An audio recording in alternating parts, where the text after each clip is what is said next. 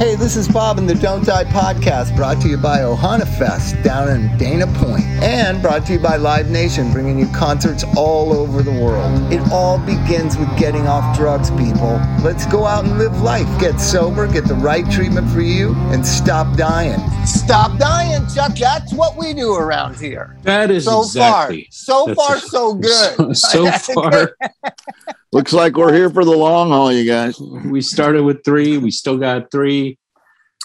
I work not with a new a new friend of mine that I've only known for like six months. His name's Patrick, and he listened to the first podcast this week, and he loved it actually, which is strange. I don't see how anybody could love this. You But know, we got to stop insulting listeners. We really do because you know it's. Why do people love it so much? I don't get it. I, I don't. I. I don't know. I warn people off, but every once in a while I get a kind review, and, and it's like, I- wh- You I- try and discourage people. I'm not. I just. I'm trying to. I'm not trying to discourage them. I'm trying to understand what the heck is that we're doing that people would sit and listen to this for. I don't Well, I- understand it. I, I like you guys and I enjoy hanging out with you. It's kind of like hanging out with you without having to talk, I guess, when you listen. Mike's, Mike's gonna kill me, but I just got home from work and I'm eating my cheese and crackers for oh, dinner. oh, please. Oh my god, dude! I just ah. walked in like 15 Sound minutes ago. man's nightmare. Did you drive What a- today in the rain? Oh yeah, I drove from Palm Desert to Claremont to Beverly Hills to Mount Washington, home just now. Nice. You, you really Story need of to get a life. driver. You need to get a driver so you can That- sit I in the like back of the driving. car and, and draw. when I'm driving Mm. out out of LA on that 10, I just think like I could just never come back. I could just fucking disappear, Chuck. I've got how much money do I have? I had like three hundred dollars this morning. I was like, I got three hundred bucks, a tank full of gas. I could just fucking disappear like Jim Morrison or something. Right. yeah, three hundred dollars used to be a lot. I don't think that would get you very far just in Right. gas. About to, uh, about, about to the thing in Arizona. That's about it. I don't have to get far. I just have to get where nobody knows me, just somewhere out there. I used to fantasize about this all the time. Like, uh, like Albuquerque always seemed like a good town. Mike, we, you and me have done some, d- had some fun in Albuquerque. It seems like a Albuquerque's a- great town. Yeah, it's a big town too, though. It's not like a little, you know, sleepy Yeah, Santa Fe like- town. It's like pretty big, pretty darn It's a big. big town, and there's a lot, a lot of cars to break into, a lot of hustles. To there- there's a there's a bad part of Albuquerque. I don't know if you know this, Chuck. There's a real bad part of Albuquerque Yeah. that me and Mike have been to several times. So you, you Together. guys ruined it. No, we participated. No, we no, only no. Participated. We, we, we participated in the bad Oh. part. So my fantasy was always like somewhere I'm just going to disappear and I'm going to end up in Arizona or New Mexico and some cool thing working at Jack in the Box and like have a, you know, have a small little life out there. And it strikes me when I'm on the 10, like near Banning, I'm like, I could just keep going, Chuck. I wouldn't have to do Don't Die podcast anymore. Yeah, that's probably the worst work, part of existence, I wouldn't, I wouldn't I wouldn't have my friends die because I wouldn't hear about it because no one would know my phone number. You know, I uh, liked that whole area so much out there that I was I had a band for a while called Beaumont. I love that oh, Beaumont right. I band. remember that. I remember that. That lasted about six months. Yeah, didn't last long, but it was a great name. Banning, well, Banning and Beaumont's gotten all built up now too. But the reason why I'm in this mode is got a lot of lot of shit going on, a lot of addiction going on, Chuck. A lot.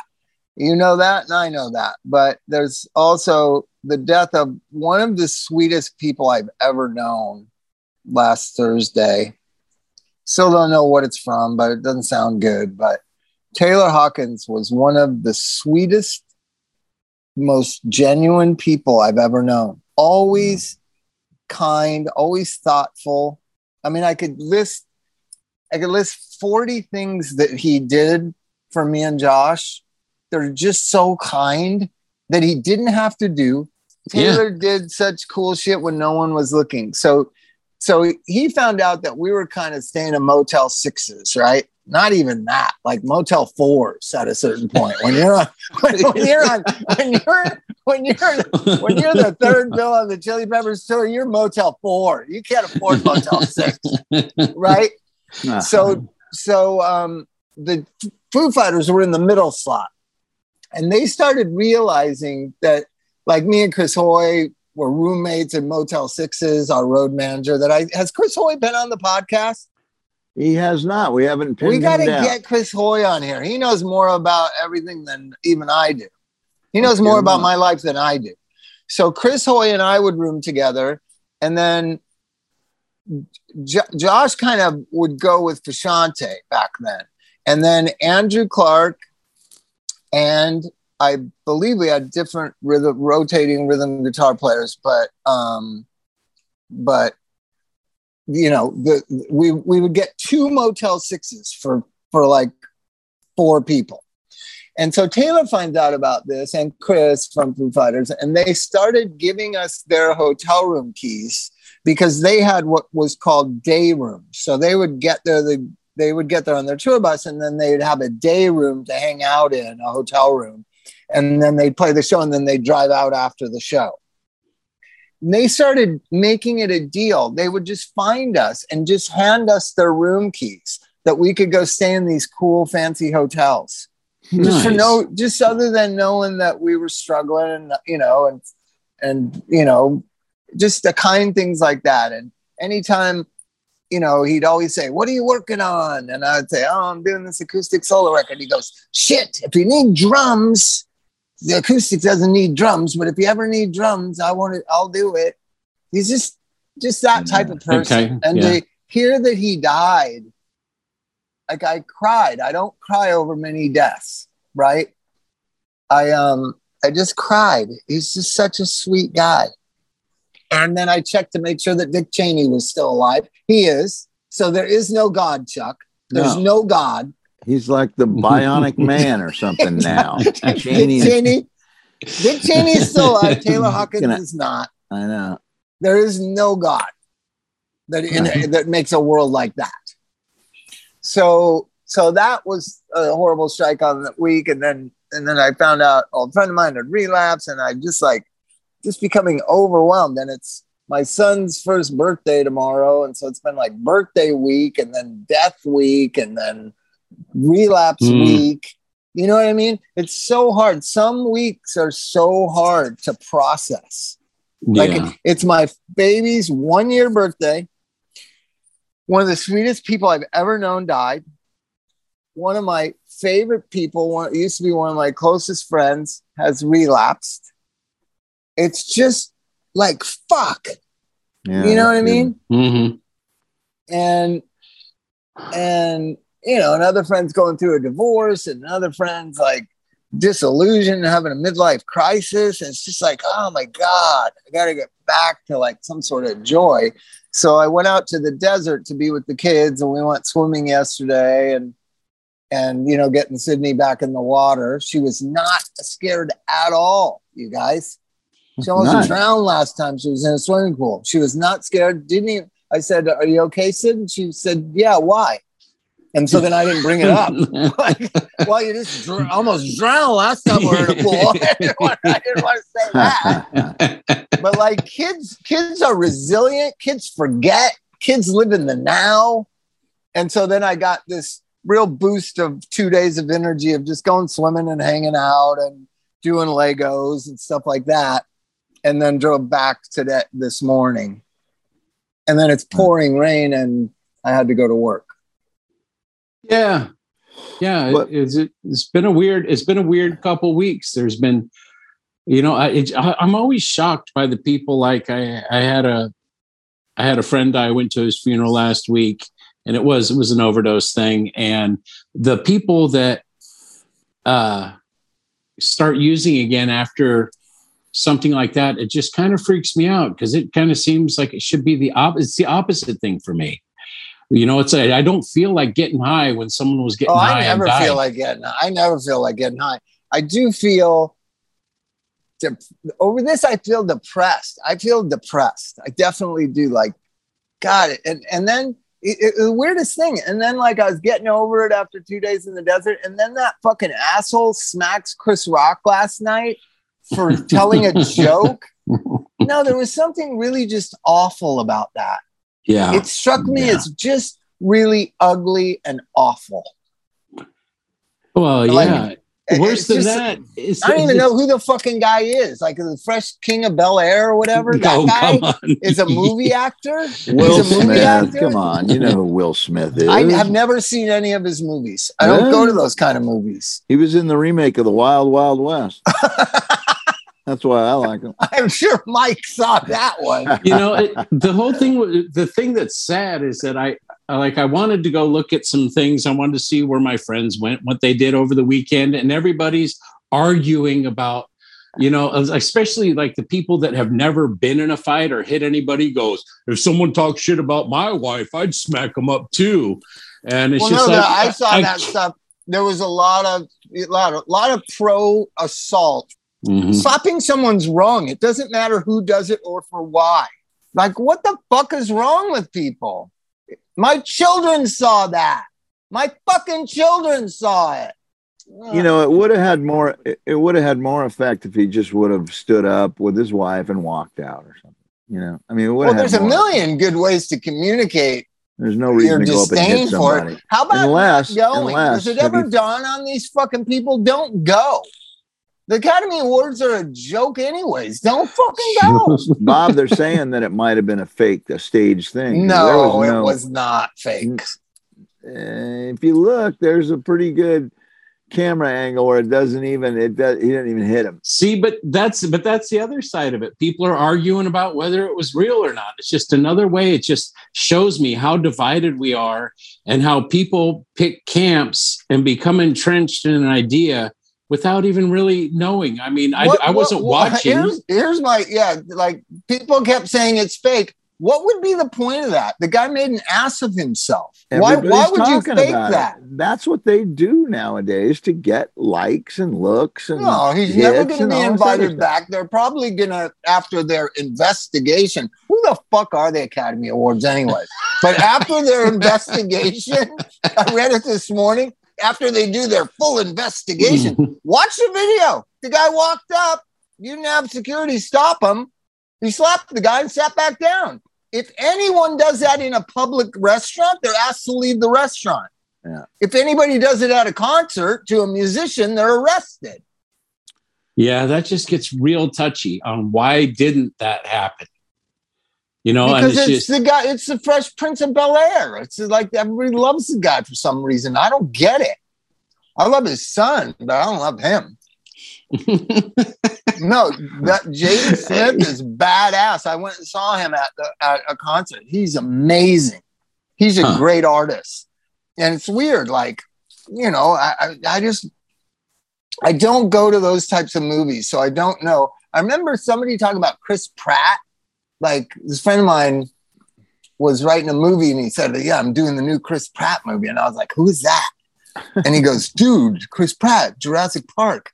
And I was like, that guy, and here's what I said, Chuck. I swear to God, I'm not making this up. I said, How old is the guy? Because I didn't know there was a remake of Jurassic Park. oh no. So I was like, okay. How old is the guy? And I, I'm like, wasn't Tom Hanks in Jurassic Park? I don't remember, but like that was a long time ago. The guy was just too excited to be writing the new Chris Pratt movie that Chris Pratt was in Jurassic Park 30 years ago. I couldn't understand what the excitement was. Dude, I tried to watch the Spider-Man thing because I thought, oh, I, tried, I tried to watch the Spider-Man No Way Home thing, and I and I realized that there's like a million Spider-Man. There's like so many Spider-Man movies. Yeah. I have There's no a new idea animated one coming out. So me and Sid, part of our great weekend to forget, you know, to try to take my mind off of the, this Taylor and friends relapsing and all this kind of sad shit that's going on. We went to the 10 a.m. screening of Sing 2 Sing Along. I mean, it- they, so they have the words below and you stand up and sing along. Nice. I, I kept prepping Sid the whole night before. And I kept telling her stories about the Rocky Horror Picture Show. And one day, one day I'm going to take her to the Rocky Horror Picture Show. Yeah, And so I'm all pumped. We go down there. We're fucking pumped. We go in there. There's just two old ladies and us in there. Oh. Nobody showed up. Nobody showed up for the Sing Two sing along in La Verne, California.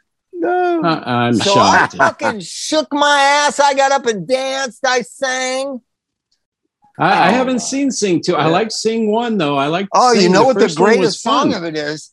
And I still haven't found what I'm looking for. Bono is in it. Oh, you know what? I think I did see that now.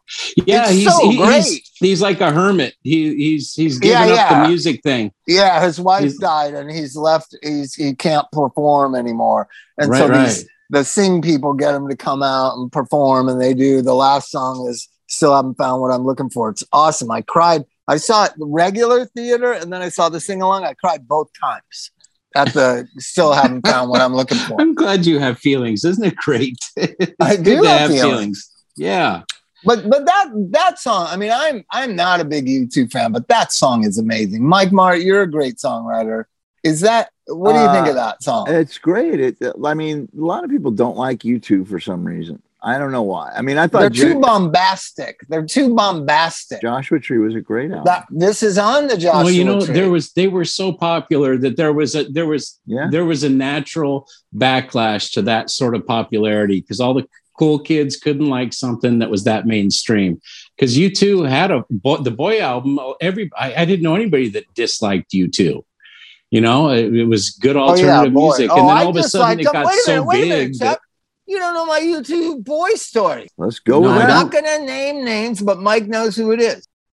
U2 played when Boy came out. Yeah, everybody loved I Will Follow. And when Boy Mhm. came out, they played two shows in one day at the country club in Reseda. I Right? remember that. Wolf and Rissler I remember that, Club. Yeah, Yep. the country club. They played like a like I don't know. I think they played like that. It was weird back then. They would play like a six o'clock show, all ages, and then play a nine o'clock show for like. what, what did you say, 21. Chuck? A Wolf and Rissmiller?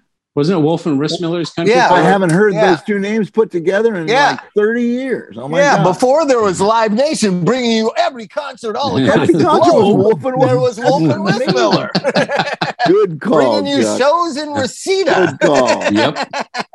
So uh, my, my gal pal at the time, Chuck, went to see that band and then and didn't come home.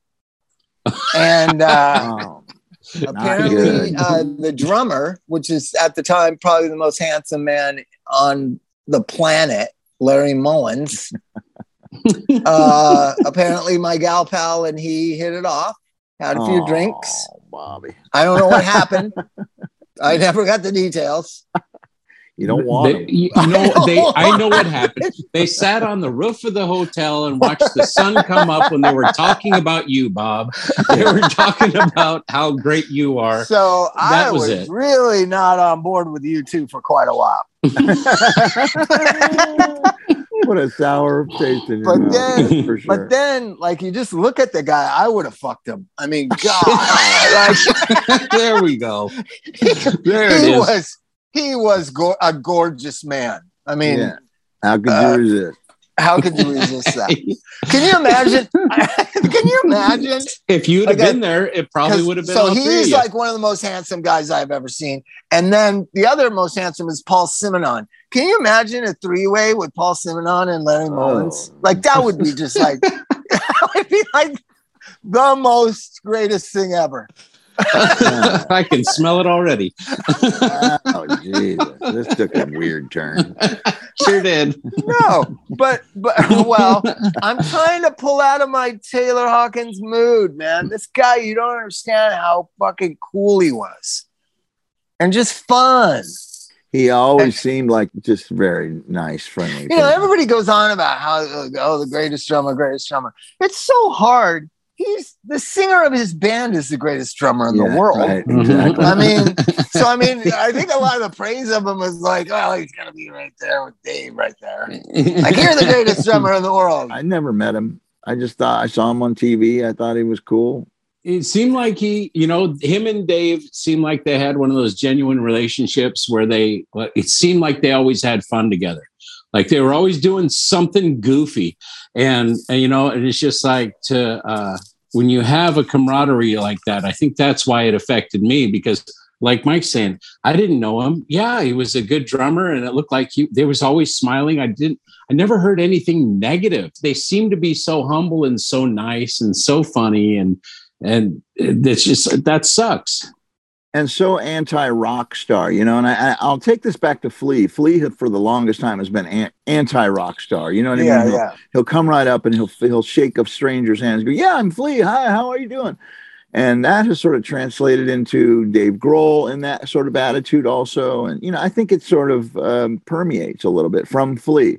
But Taylor Hawkins was like that also. He would talk to anybody. He was grateful for the fans, you know. These guys just were thoughtful of other people, which is not like a rock musician's. Not, I don't care what level rock musician you are it's not really a top. That's not in the handbook. That's not. That's not like thinking of other people. Do drugs. Really have groupies. Uh, yeah. That's not. I don't even think that's in the top twenty things of rock star.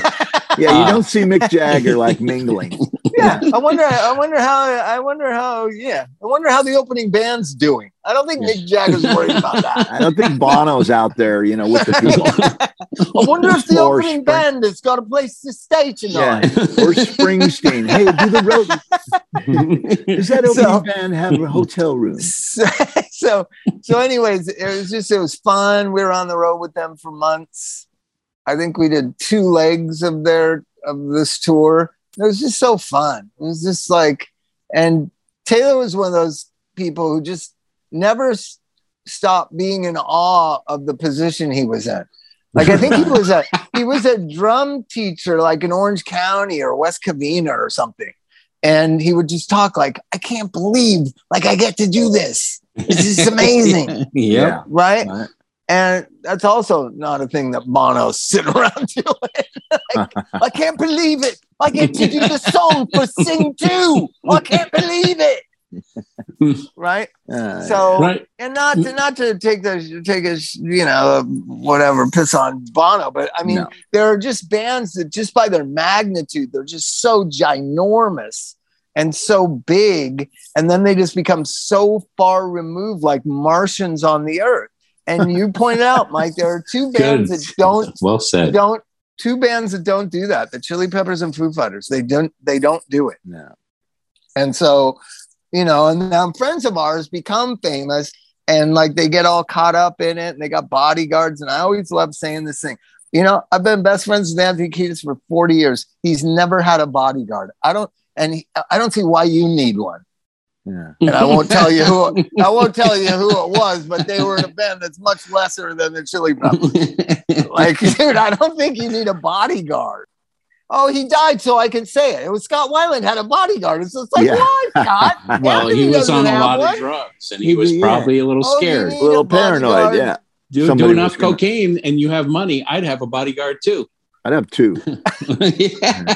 I was carrying a lot of cocaine. Just, I just would never leave my house. I wouldn't need a bodyguard. Oh, hey, just stay home. What? That's another thing too. Your bodyguard gets to carry your dope and your gun. Yeah, yeah the gun thing, I don't know. I saw this Bill Burr uh, stand up thing because I was trying to cheer myself up. It's been, a, it's been four days of trying funny. to cheer myself up. So I watched Bill Burr. He has this bit where will, some, will somebody please tell the rappers to register their guns. like, who's, who, they need one white friend to tell them, hey, all you got to do is go down and you sign your name and fill it out. It's not like a big deal.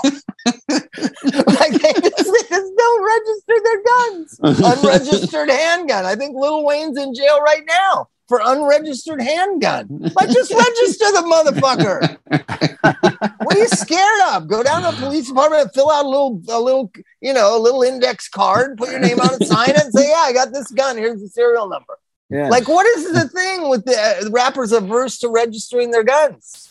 I, and they're always getting know. arrested for it. Like, come on, you guys, register mm, your guns. Maybe, maybe that's the thing. Ted maybe... Nugent registers his guns. Kid Rock registers his guns. Well, I'm you sure. know what, Bob? There's a, there's a thing called a ghost gun that, that's very popular, and it's a it's a kit. It has no serial number on it. And it's hard. It's actually metal cylinder, but it's the rest of it is hard ass plastic. And it's well, so is a Glock, right? So you can't register it. Well, there's no serial number. It's a ghost gun. It's called. Well, no, you're It talking doesn't about exist. Mike. You're talking about people with fifty million dollars. They, Well, are know. buying. They're buying. I'm rational. I'm just telling you. I'm telling you, these guys. You think that they got like Lil happened. Wayne? Lil Wayne's probably got a gold-plated fucking Glock or whatever. You know what I mean? With di- with diamonds on I'd be it. carrying it on There's- the outside. do you know this this kid T.I.? Right? Yeah. I kind of like him, but Kid, But, he's, uh, he's got to be older now. yeah, but well, everybody's a kid to me. I'm 61 fucking years old, Chuck. Get off You're my a kid. You're a kid to me. Get off my lawn. You You goddamn change your kids. name, your rap name now to like old. Yeah. Old Bobby Buckskin. Old Bobby Buckskin. former Let's see, uh, kid. So, anyways, OBB. this guy T.I. has has a museum of his guns in Atlanta. Do you know this? No. T.I. has his own museum and a whole part of it. So apparently, like Mark Cates, my friend, went to it. When you walk in, it's a whole huge table full of cocaine, like when they confiscate the cocaine in the bindles. yeah. So you Yeah. walk into the museum and it's all cocaine on a table. Oh, and then he has a room with all his guns, right? and then I don't know, and trap music. He's a part of trap music, so it's all like it's a, the trap museum, but it's really T.I.'s museum, and it's guns and cocaine and trap music, Oh, and like his outfits and stuff. I can't wait to go. I just can't wait It to get my picture horrible. Taken near the cocaine. You don't want your picture taken near a bunch of cocaine. Sure, I Come on. Of course you do. Of can't course I do. But they don't. That's what they. The trap houses is where they hang out now. It's a I know a guy that went by the name Trap King. Well, he's dead. Trap But- King. He's Yeah, because, Orange County guy? Orange County, like what? Anaheim Hills? Anaheim Hills? Trap King? Oh, yeah, here wrong, it is. Wrong side of the tracks. In okay, Newport Mike, Beach. look at look Here, at the here it pictures. is, and here's the Look at- funny thing: it's got it's got other stuff in it besides. It's not your typical museum. it's got, his like a, guns and and his cocaine. cooking That's all. and It, his cocaine cooking kitchen. It's got a replica of his of his What? crack cocaine cooking kitchen.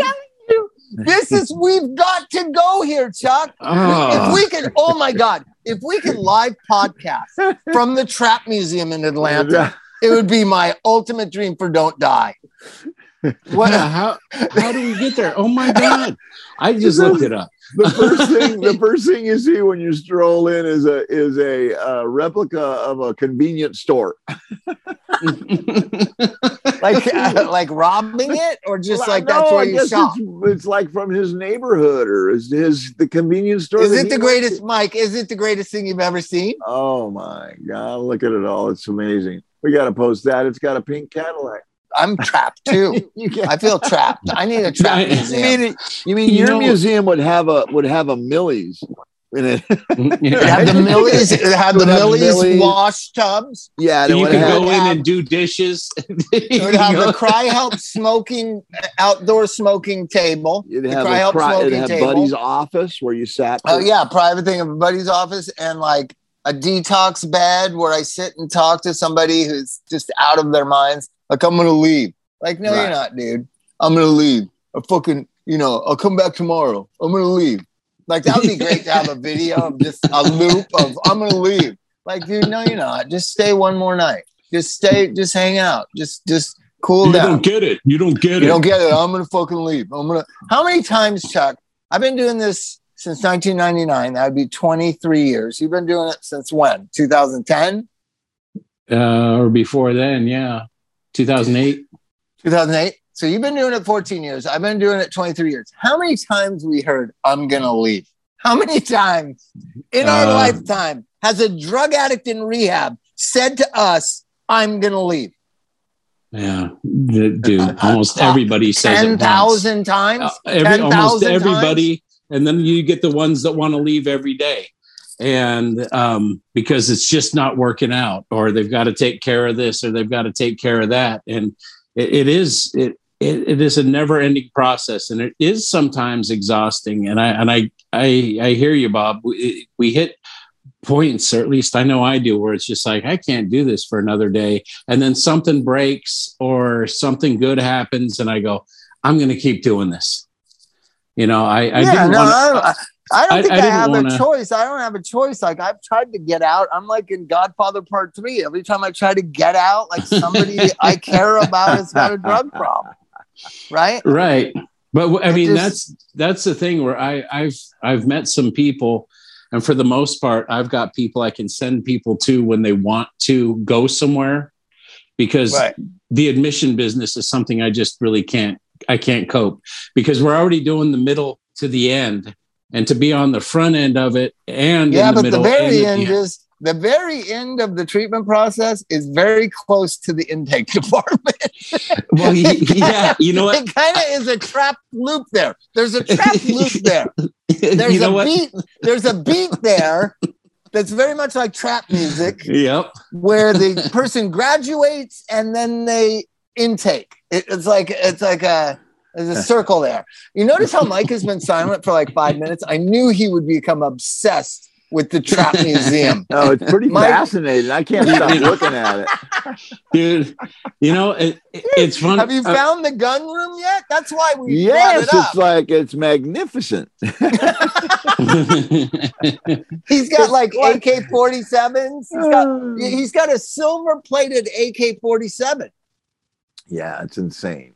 So why don't they register their they you know how much does it I don't know how much does an AK 47 cost? Like a thousand dollars maybe? Two thousand, three thousand?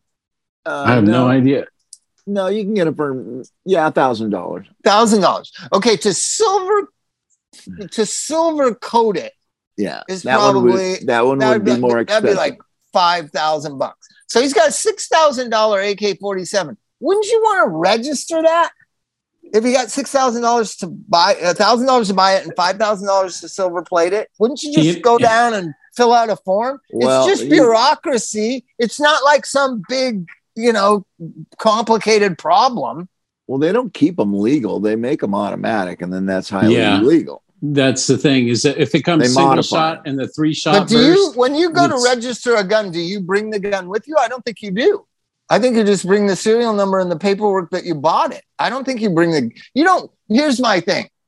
You- You register your gun at the police station. You don't walk in with a gun. Where do you register it You at? read you can register it at Turner's, outdoor, you know, any of those places that sell guns, gun dealers. You can register. You register. can, you- like at Walmart, you could register a gun. I'm thinking, but I'm not. Oh if they're selling God. them, if they're selling them, they got to be able to register them. the police don't want people walking in with guns. Are you kidding me? I told you I was really depressed and living in Joshua Tree, and I just decided to kill myself. I w- I really wasn't. I didn't know if I was going to, but I wanted to investigate the possibilities of it. And I went to the Walmart in Yucca Valley, and there was this little like kind of you know like 18 year old kid 20 year old kid really skinny nerdy looking guy like and uh i said what what gun here is like probably the simplest and easiest and he said, Well, what are you talking about? I said, Say somebody wanted to kill themselves. What gun would you recommend? Oh, no, you didn't. No, it you was didn't. It was like, it was, I swear to God, it was like eight o'clock at night on a weekday night at the Walmart in Yucca Valley. And the kid was like, Well, I mean, uh, who's going to kill themselves? And I said, Well, not just if somebody, like, what's a gun that people typically kill themselves with? And he goes, I don't know. And I was like, okay, what's the simplest gun you got? And he had it out, and I was like looking at it and thinking, like, am I going to do this or not? And then literally, I could have bought it. It was only two hundred nineteen dollars, Mike. Two hundred nineteen dollars. I Yeah, could walk I into know. Walmart at eight o'clock at night in Yucca Valley, certainly can. talk about suicide to some, you know, kind of dumb kid making sixteen dollars an hour working at Walmart, and and and he would sell me a gun. Yeah. Yeah, and then, like- and then and then it's registered. They have to. They, there's a waiting oh, period. Oh, thank God whole- it would be registered. I'd be dead. I wouldn't worry about carrying it on planes. But They the idea, have- the access, what I'm talking about is the access to weapons when you're depressed in America is mind numbing. You can just Yeah. walk into a Yeah. Walmart. They don't just keep them away from depressed people. Oh, sorry, you're too depressed. You can't buy this gun. you appear to be sad. You appear to be sad. Wait, Why could are you you so circle the face that best describes how you feel? big sad face, big sad, sad. Hey, you guys feeling like some junky news at all? What the fuck? Junkie news. Bop, ba, bop, bop. Here's the story What the fuck? of some junkies. Junkie news.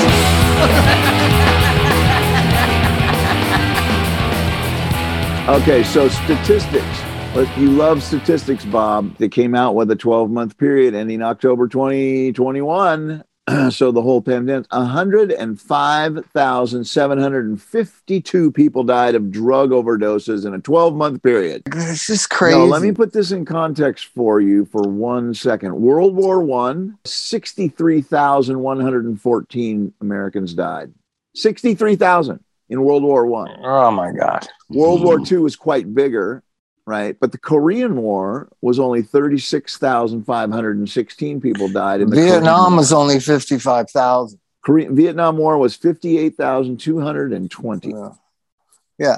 This is So almost twice- double. It's two Vietnams every year, Chuck. And that was a 10-year war. And nobody gives a fuck. Nobody gives a Mhm. fuck. And That's and you know, I. I I I just like that we're the ones that say nobody gives a fuck. Cause, cause when they do those, no, but when they do those do-gooder, like, oh, you know, we're uh, opioid awareness month and blah blah blah. Nobody gives a fuck. That's the truth. Because if they of- did, they they do something about it. They would. And how governments address issues is funding, right? We're gonna give, you know, a billion dollars to the Ukrainians this week. That's how we show we care. Here's a 1000000000 mm-hmm. dollars. Keep it up. Yeah. Fight those motherfuckers. Right? But oh, opioid awareness, opioid overdose awareness month. Like they don't give a fuck about drug addicts in this country. Nobody does, except for the rehabs that exploit them and make money off them. But you know, but that's about it. yeah, you know, the, the photo ops that have have come along with this stuff have been ridiculous. And the idea of uh, being an absentee rich parent and just throwing money at a problem is, is just as sad. I, I just, I, I don't, I haven't seen anything change or get better or different or funding for places that for people that don't have insurance or just man we've been talking about that forever the idea of a nice therapeutic community you know uh, social model detox like when i went through um, uh, No, I'll, I'll tell you the and- truth. Well, yeah, those small places, CRI-Help was like that. CRI-Help's not like that anymore. It's just a big old rehab. Um, and I love it still, but I mean, it's a real organized rehab. There's nobody there. There's nobody talking. There's no, you know, you don't really talk to anybody. That I don't know. It's it's just another rehab now, and it Hmm. and it was so different in the '80s. It was so different. Even when I was there in the mid '90s, it was so different. It was like it was like a family. Now it's just like a machine with voicemails. If you'd like to leave a message for the detox unit, press one. If you'd like to leave a message for the, you know what I mean? In the old days, I answered the phone, right? They had clients answer the phone 24 7. Somebody answered that fucking phone and there was a human being to talk to, right? And Jeez. and that's what I've tried to do at Alo. You call the Alo phone number, a human being will answer. Yeah. A human That- being. Now that leads us to this, which is now Not called the- Alo anymore. I forgot. It's called Oro. Oral. Yeah, yeah. It's like uh, I don't know if I'm ever going to catch on to that name. but it's still run by the absolutely fabulous Evan Haines. yeah, and Uh, well, and, and- Bob Howland's the one that answers the phone Bob Howell. probably five out of ten times. I would Right. say.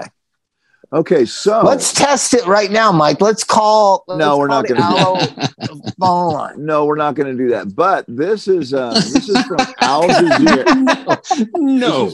This is from Al. This is Will Smith, you. You know, do you- slap okay. me? Is he going to slap me, Chuck? Is this? Uh, it, it- do you guys ever read Al Jazeera, the news? Uh, yeah. Well, I used to watch the. It used to have a TV show, but I think yeah, they they went used, bankrupt. It or used to be the best news on. Yeah, Okay. it was the best news. So they, so the Taliban has now been put in, you know, in in Afghanistan, right? And they're basically cleaning up the country from junkies, and you know, they're they're religious zealots, but they're taking rounding up all these junkies and these drug users, and throwing them into rehab. They're shaving their What? bodies completely. Yeah, They're yeah. showering them down. They give them a place to detox. But they're going to convert them. They're going to convert them going to to turn them into whatever. But still, they feel that, and and that reminded me of shaving your head when you went into CRI-Help. cry help. CRI-Help. Cry help. You shave your head. But uh, but so let me let me tell you what I'm hoping will come uh, from all this tragedy that's going on in the music business. Maybe a new version of MAP. I really believe MAP was not MusiCares. MAP was the greatest drug program. We all felt. I just I felt so lucky to work there. It was such a great place. Mike, how many people you know got sober at MAP?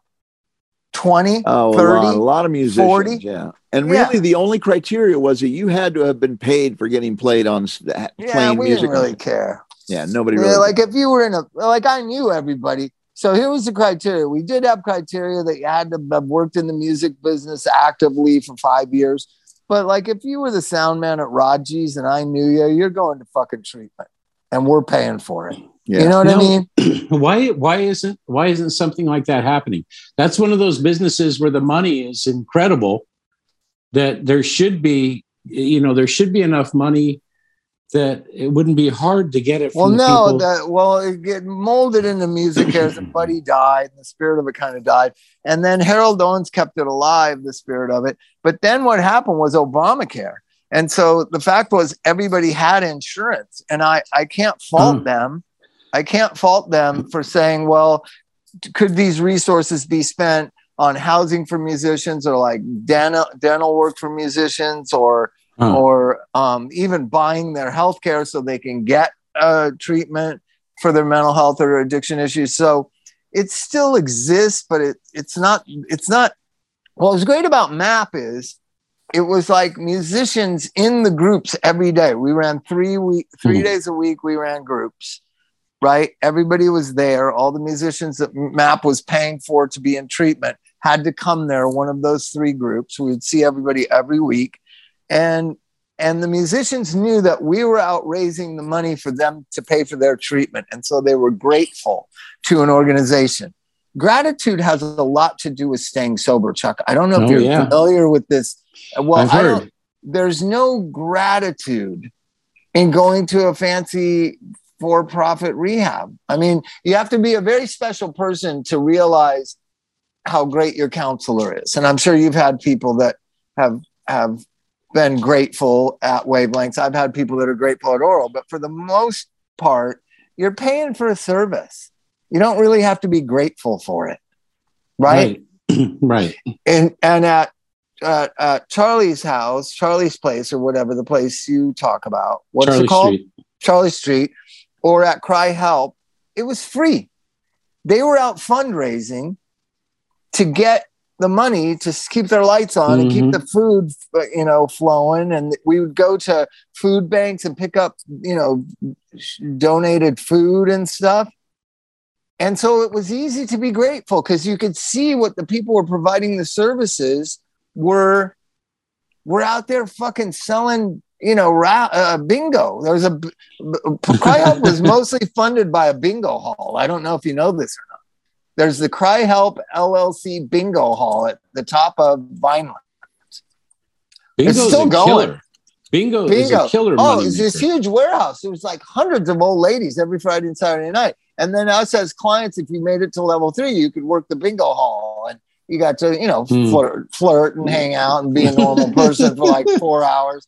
You didn't have to go to a NA meeting in Pacoima on that night.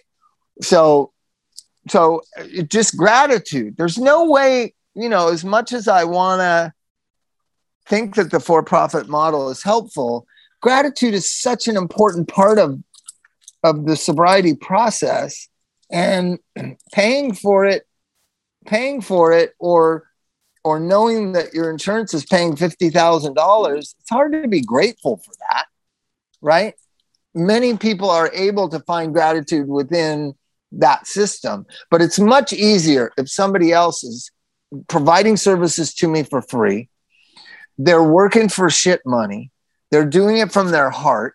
They're doing it because somebody did it for them. That is the best drug programs. and they rarely exist nowadays, right?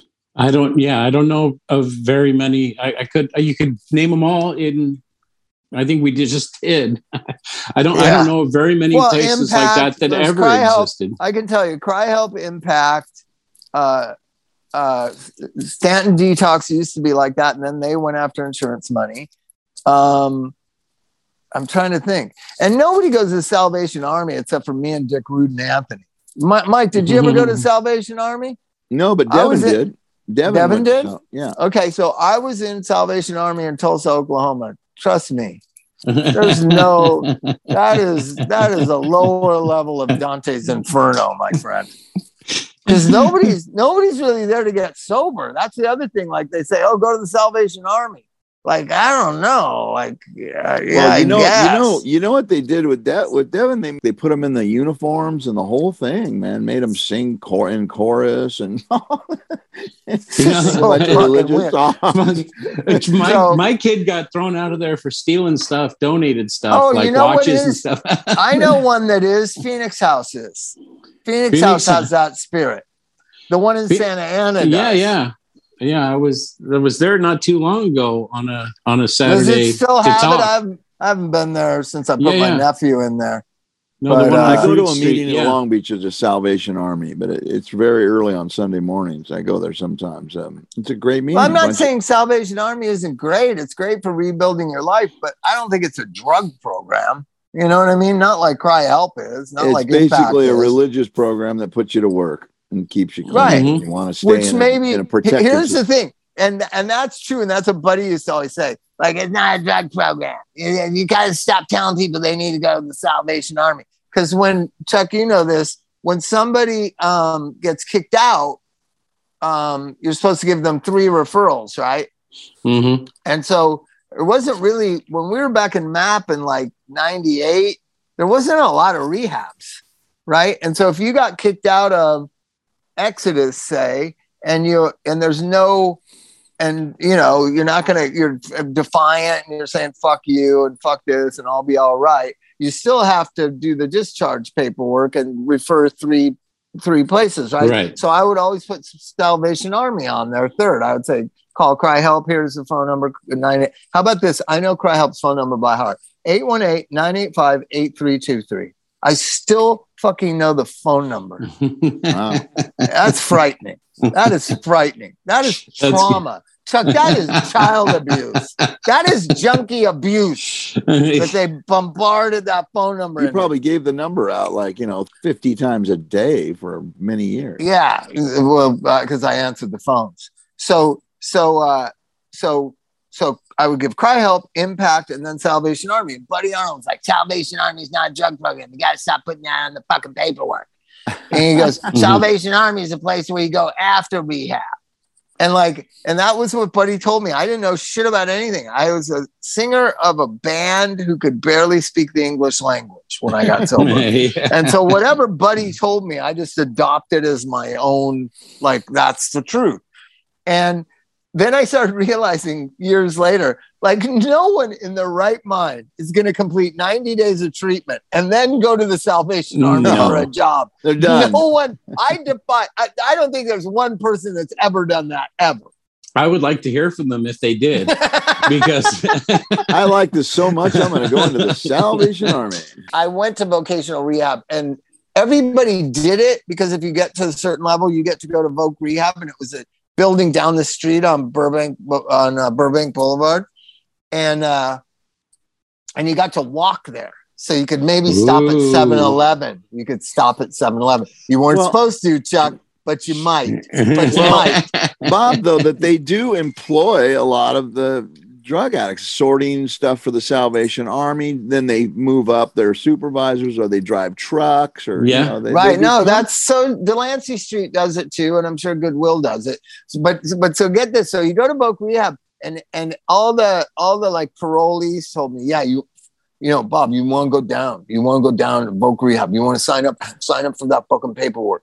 And i was like yeah no i'm i'm you know i'm good. I don't need to you know how that i don't know like i was like I became more of a junkie after I was out of CRI-Help. I was still kind of wimpy musician guy.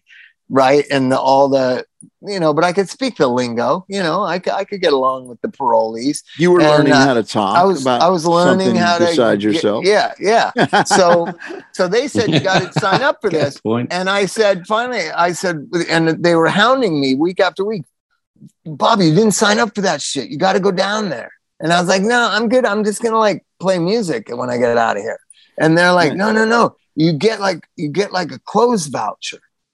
So what happened was you complete the Voc rehab training thing, and you get the Oh. re- you get the job things, the job referrals to go out and find a job, and they give you a two hundred dollars Sears and Roebuck Sears uh, clothing voucher, so you could go get new jeans. I remember going, and the Sears used to be on on uh, like near Lancashire and Burbank Boulevard at that weird mall that from the fifties where the movie theater is and that tower is by the 170 freeway Yeah. and you got to go to Sears and pick out new clothes. It was so Pendletons awesome. and Levi's. yeah, Yes. well, I got Levi's. I wasn't a big Pendleton. I was a I was a white shirt guy. I wasn't a wife beater guy. My arms are kind of fat. My arms have always been kind of fat up on the top. I never wanted people to see them. No, they're kind of flabby underneath. Mike knows this. Can you I see that? Mike knows. It's this. always it's always been like that. Like I've tried to work out. Like, see, look at my see, I got a muscle from lifting my kids up, but underneath it's a little flabby there. It's always Bob- like that. Bob It's was always- never like like there was there was some of us that were like There was never a like, time when I was in shape, Chuck. like ever. Pete Weiss. Pete Weiss was in fabulous Oh shape. God, you could you could hit Pete Weiss as hard as you could in the stomach, and it wouldn't even Yeah, he was in the best. when he shape. tightened up his Pete Weiss didn't have a six pack; he had a twelve pack. Anthony He's- Kiedis was always in shape, had a great body. Oh, you know? yeah. yeah, yeah. There were there were But certain I was ones, always and then kind Bob of flabby, never fell Chuck. into I was always kind of flabby. he fell into the top Jimmy sort of.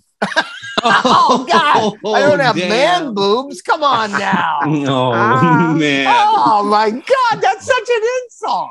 Oh man. I'm I- just flabby. it- I'm not. I'm not. I'm not. Ah. I'm not you're, top you're lucky we're on Zoom. Otherwise, Bob might have slapped you for that one. yeah. Oh, come here. Don't you talk about my fucking weight like that. Get it out of your mouth. Top Jimmy was a big dude though. Top Jimmy was a scary kind of big, strong dude. Oh, I saw him knock many a person out. Yeah. I saw him knock. I saw him knock Phil Alvin out one time. Wow. Just fucking one shot. Phil Alvin unconscious on the ground. yeah. Right. Wow. So uh, you keep my flab out of your fucking mouth. I think that's. I I think we will. That's an easy one. I, I will keep your flab. What a fucking. How embarrassing was that thing? How embarrassing was it? Oh, we're still talking about it. Oh, damn. I'm telling you, there's a lot of hurting going on out there. A lot of hurt. A lot of hurt going on. Right? Um well, I'm talking I'm talking to people that I don't know, Chuck, I don't know that they're addicts cuz they they're periodics, you know?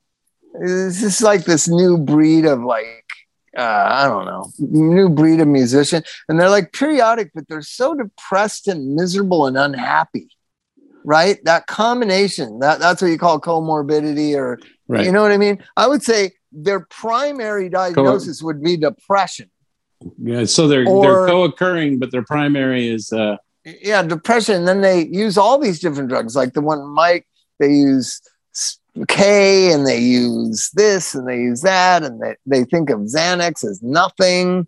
Like Xanax is nothing. I was like, Wow. everyone I've known, including all your heroes, died. They had Xanax in their system. So Xanax must be something. I'm not oh, saying it's I'm not saying it's the end all and be all, but it's something. And they all think of it as nothing. that's Like just how many crazy. intakes do you do and and it finally comes out later that they take Xanax every day? Oh, like- like so many, so many, so many They- when they test. They 'Cause don't when you're even think of it as a drug. No, because it's so common in houses and stuff too. I mean, so many people's parents are on it, and People's it's uh, parents are on it. yeah, it, it's fairly What? common for it's fairly Like fairly- normal people are taking Xanax all the time. Yeah, it's it's uh, everybody. Well, the youngsters, that's where they get it from. A lot of times is their folks, you know, and it's like, and and then the the scary thing is, is that's what they're out there buying are pressed Xanax. There's a lot of stuff that's coming out is those tablet K pills that are coming from Afghanistan that have meth and opioids in the pill, and it looks like a almost like a little chalk candy you could give children. It's really crazy. Isn't What that is weird? what is what does this drug do to you? It's meth and it's meth and oh, and heroin. Oh, Fantastic. what's wrong with that? It's Why- meth and why are you heroin. It's talking coming shit straight about- from. Why are you talking shit about this drug, Mike? This is two of our favorites. It's coming. I know it's going to take the nation. Um, That's what I'm saying. Those pills are being distributed on the black market by the. you know what a good Afghani. marketing tool would be? Hey, I know you're depressed. Have you ever tried this drug that's got cocaine and heroin in it? You might like it. Crazy. It And might did you see you the up. shape of them? They're like all candy colored and stuff Yeah. Yeah, that's What- crazy. So where Yeah. did you find out this information? on Vice. And this is a drug they're calling Special K, It's uh, tablet K, Tablet Ah, K, not special K. They're called tablet K pills. Tablet Nice. K pills. Yeah. It's going to Well, sweep the nation. What I'm, this- I'm changing this my name to Little Tablet K. little tab K, Little Yeah. little tab K. K. Yeah. Dude. Tabby K. Yeah. Tabby K. I'm sure it'll Yo, go over like like Tab Dee Dee Ramone's rap did. You know? Keep your Wow. tab K out of my wife's mouth. okay, here's the thing. All of them have different qualities. Like if you get the one that uh, looks like, uh, there's actually one that is uh, like Trump. It's one. That, Oh, sure. There's one that's Donald Trump's face. I want to take that one. yeah, I got. I got to show you that one, man. Hold on. Let me. I'll see it. I'll show you that one. if it makes me feel like him, I don't want it. Do you That's think gotta the be Proud ugly. Boys? I bet you the Proud Boys are eating that shit up, literally. That was a good joke. Should have given that one to Chris. Should have given that one to Chris Rock last night. There you go. Oh, Donald Trump. That's Donald Trump. Donald Trump. Tablet K. Dude, how popular is that in the fucking Proud Boys and in the QAnoners? They're loving Here's- that shit. Here's the weird thing: is that they all contain different shit. Like some of them contain heroin and MDMA. Yeah, it's a good combo. and uh, some of them contain, you know, like whatever the pill is. Uh, some of them contain m- mainly meth, forty-two percent meth, and twenty Forty-two percent meth. and then You thirty know the- The something good thing percent. is, is they're having opioid. actual doctors do this and weigh this out and do it correctly. Oh, Like I said, is? this is Who not is? going. This Who is not going. To it's all well. done scientifically in a cave, Bob. Oh, By the. Taliban? The Taliban is doing it? I don't know. It's some. And kind why of drug wouldn't deal. you? Why wouldn't it's you not do the that? Taliban. The Taliban is against drug dealers. They're trying to clean up Yeah, but their not place. for America. If it's going to America, I'm, I bet they. Because No, isn't that where our opium is? Yeah. Here's the one thing, you know, we're just like supply and demand. We're just like, you know, I don't know why everybody like it's just supply and demand. As long as there's a demand, supply will be provided, Mhm. right? No, no amount of prohibition, no amount of laws, no amount of incarceration, no amount of three strikes, no amount of anything has has been able to make even a slight dent in the drug distribution in America because the demand is so high. Because I believe people are so fucking miserable, they'll do anything and they'll take anything to change the way they feel.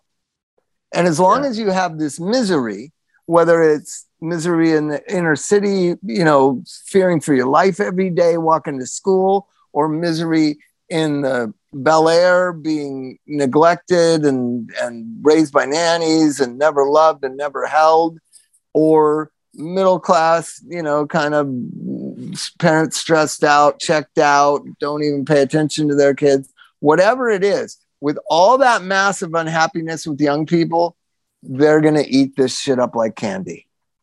Until we Mm. change ourselves as a nation, as a people, which it doesn't look like we're going to do anytime soon, the drug problem will will be persistent and it will be here and it will be taking 100,000 people's lives a year. That's just And so insane. It's so fucking insane. How come it only exists really primarily like on fire crazy in the United States of America? because there's something wrong with the United States of America. Right. Well, good point. Maybe maybe that maybe that's the the the condition of mental health is one of the pre-existing factors. Elvis said something to me a week ago. It just it just made me just I've hurt so bad for him. He said, you know, my friend is really good at basketball and my other friend is really good at this thing and I'm not really good at anything. And I said, Elvis, you're great at a lot of things. And he said, not sports. And I said, well, you've chosen not to play sports. I said, Do you want to play sports? Because you were good at sports five years ago when you played it. Maybe you want to play sports. And he doesn't want to play sports, but he likes what the, the self esteem that the kids are getting from being good at sports. Right. right. We just have to think about kids differently in this country. So I had to remind him, You're a great piano player, you're a great drummer. Everybody commends you on that stuff. And he goes, Yeah, but you don't really do that in front of other people. I said, Not yet, but you can, you will like having to build your kid's self-esteem because our society is so broken it's just weird yeah, it's sad. it's just weird he never used to feel like mm. this mm. it's the society that he's being more and more taken over by right this like i'm better at this than you this keep your my, my wife's name out of your mouth all the ugliness that our society is we should be ashamed Shame on that man for behaving that way in front of our children. Shame on him. What a child. My son saw a grown man at the Academy Awards unable to describe his feelings. We're hypocrites. We're broken. We're a broken society. And as long as we continue down this track we're on, defending grown men acting like children, division and hatred towards one another, the idolatry right. of wealthiness and wealth and Gucci and all this shit. as long as we're this fucking sick, our kids are going to die of drugs. That's the fucking truth. And on a happy note, Jesus. oh, we can end it. we can mean, end it like that. There's nothing wrong you know, with that. Um, on, and the the other extreme of that is if you know somebody like when you were talking about uh, Taylor, I was thinking of my buddy Noodles. You know, if you know somebody who's good, who's kind, who's caring, let them know that you see that in them and, and let them know that you that you appreciate them in the world. You know, catch somebody doing something right too, because the people that are kind and giving and, and loving, a lot of times they don't even know uh, they don't know that they're appreciated and they feel alone in that. And uh, I mean, I've seen that happen in in recovery a lot where people don't even know how important they are to somebody until they go back out and die and then everybody's at their funeral here's a great thing that trevor noah said amazing thing he said about kanye a couple weeks ago nobody caught on to it it didn't go viral you know what went viral is when he said Kanye uh, disrespects women and it's okay because he's a rapper or whatever. That right. went viral. Something negative went viral. Exactly. But what he said when they canceled him off the Grammys, he said, I didn't say can- cancel him. I said counsel him. He needs ah. counseling. Oh, yeah. Nice. Counseling people. Will Smith needs counseling. He doesn't need to be praised for punching somebody. Right? Yeah. That's what our society does. It rewards bad behavior and it and nobody talks about good behavior. You're exactly right, Chuck. So here's the shout outs to great, kind people Josh Klinghoffer, Chris Carey, like people in my life, Big James, people that, that are kind, you know, Flea, who's, who's just given an enormous amount to the Los Angeles community at large. You guys, we do this for no money. This is like to entertain our friends, doing Michael. kind things, doing productive things, doing thoughtful things. People that are doing that should be celebrated not people that smack people in the face when they don't like what they're saying, or people that, you know, say, say you know, all this negative stuff about trans kids and all this kind of stuff. Stop all the fucking hate. Stop yeah. all this like vitriol and rewarding it with clickbait, right? Yeah. And start yeah, praising people for doing good. I went to Catholic church the other day. Sydney wanted Good to go God. to church, and we went to church. I'm going to send you guys a picture of it right now. Wait, we and it's still standing? We went to church. Well, Satan was with me. But, God, but uh, You have no, to. You, I went to he has Catholic to sit on church. your I enjoyed it. I enjoyed it. It was nice. It was really nice to see people together in a community. We went as a family, and um, it was because my daughter was interested in it. She said, "What is church like? I want to go to church." I'm going to show you. Here's what. Here's here's them with the with the. Look I'm at I not wore a putting you tie, down. Chuck. I wore a tie. I wore. And Sydney was like, "Had never seen me in a tie." I was like, "We're Look going at to church. You, you. got to get dressed up." There's proof. Yeah. Bug likes Uh, uh. Bugs like Bug likes churches too. I, I don't. What do maybe it's just because like people about are it? How do they- nice. How do they? Because people are nice. Because they are nice Yeah. for that. Yeah. How whatever an hour or two a day. I, All right, I- I- I'll leave it th- with that. Bob's going to right. church. Will Bob Smith needs church. counseling. not Kanye's canceling. going to be okay. Counseling, not canceling. can- canceling. And uh, Rest in And- peace, Taylor. yeah, Taylor. Taylor Hawkins. Good night, you guys. Don't Good Good die. night. Don't take See you later. don't take any of those stupid weird pills, man. That, that, well, that was that's really going to convince him, Mike. Yeah. Oh my God, you probably just take any of changed the whole. You just changed the whole deal. Right Nobody's listening. All right, we'll see you. Bye-bye. Bye.